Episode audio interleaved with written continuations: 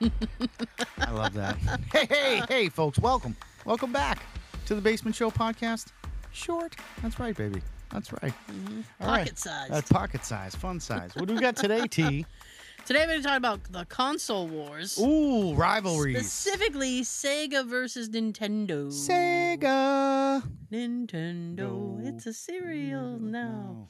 Anyway, Oh man, I love Saturdays.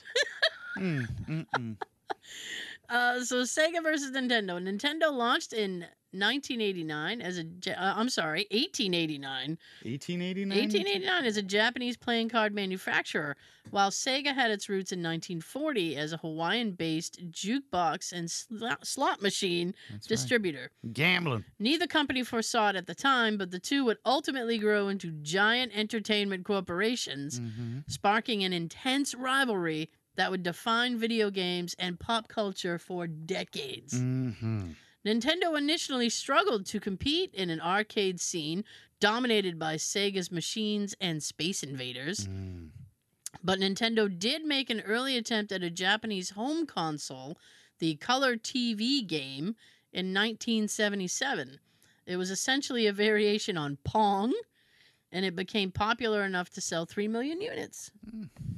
Nintendo had made some attempts to enter the arcade market in the 70s, but nothing really caught on for them until the revolutionary Donkey Kong in 1981, designed by a young artist named Shigeru Miyamoto. Ah, thank you very much, oh, Mr. Roboto.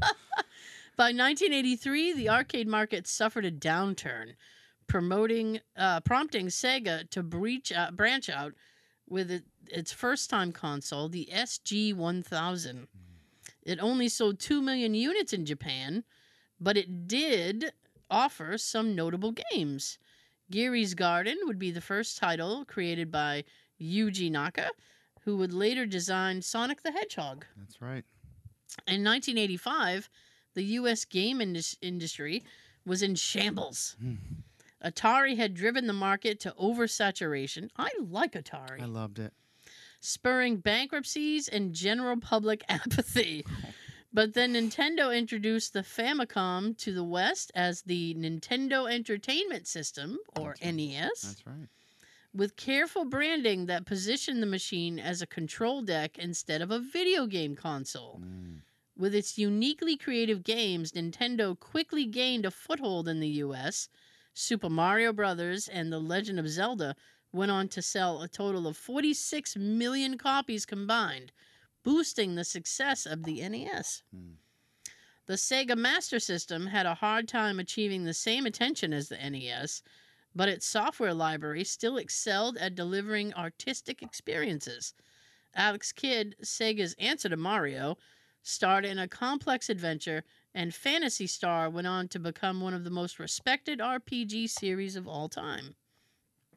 After two decades of making games, Sega had yet to create a pop culture icon a la Mario. Hmm. That all changed when Sega designer Yuji Naka helped create Sonic the Hedgehog in 1991. The, the Genesis game was insanely fast, like nothing that had been seen before. He became the 8 bit Mario, and he made him seem antiqu- I'm sorry, he made the 8 8 bit Mario seem antiquated by comparison.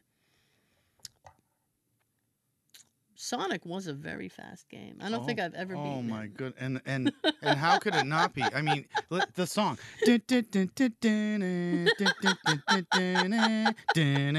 I'm impressed you know the song. Oh, of course I do. Because everybody knows Mario. Of course I. Do-do-do-do-do-do. Yeah. Two years after the Sega Genesis was released, Nintendo finally released a 16 bit system, Mm. the Super NES. Mm-hmm. F Zero. Early titles like F Zero Yes! and Pilot Wings showed off an impressive range of colors and flashy visuals. Awesome game. It was like Tron on crack. oh, loved F Zero. The premiere showcase for the Super NES was the next installment in Nintendo's popular Mario series, Super Mario World. It was a critical success and sold 20 million copies, largely as a pack in title with the system. Hmm. But the Nintendo mascot also faced serious opposition for the first time. Sega's Sonic the Hedgehog had already begun to mark his territory. Because Sega had launched the, the Sega Genesis so early, it had a robust catalog of quality action and sports games to counter the Super Nintendo's fledging library. That has always been Nintendo's problem. Right. Every time they launch a system, there's like no games for it at all. Mm-mm. They still haven't learned. They did that with the Switch. Correct. Sega capitalized on this with a snarky campaign brashly mocking Nintendo for being behind the times. Mm. The ads cemented Sega's reputation as the cooler company with the slogan Genesis does what Nintendo don't. Oh, no Tendo. Yeah. No Nintendo. As Genesis racked up gritty, high octane racing titles like Road Rash, Nintendo stuck to milder, kid friendly games. On September 1st, 1992, Nintendo released Super Mario Kart, a highly polished racing game featuring cute mascots. The game went on to become a top seller, pushing nearly 9 million units. That is still a very popular game, Super The Mario Kart. tortoise shell is the most devastating weapon in all of Mario Kart. throw a banana peel and Mhm. the title that exemplified the difference between Sega and Nintendo was a brutal fighting game, Mortal Kombat. Mm. Finish it. Woo! Violence in video games had grown into a controversial topic, and Nintendo would only allow Mortal Kombat on the system with blood effects censored into harmless gray sweat. Mm. The Genesis version contained a blood code that allowed players to perform all gruesome fatalities from the arcade game. hmm As the battle between the two companies intensified, Sega initiated an unprecedented $10 million ad campaign to launch Sonic the Hedgehog 2. Sonic 2 released on Tuesday, November 21st, 1992, branded as Sonic Tuesday. Oh. It was one of the first games to receive a worldwide simultaneous launch and went on to sell more than 6 million copies. For a while, it seemed the Sega Genesis had taken the lead between the two 16 bit systems, but Nintendo delivered a late knockout punch with Donkey Kong Country. Mm.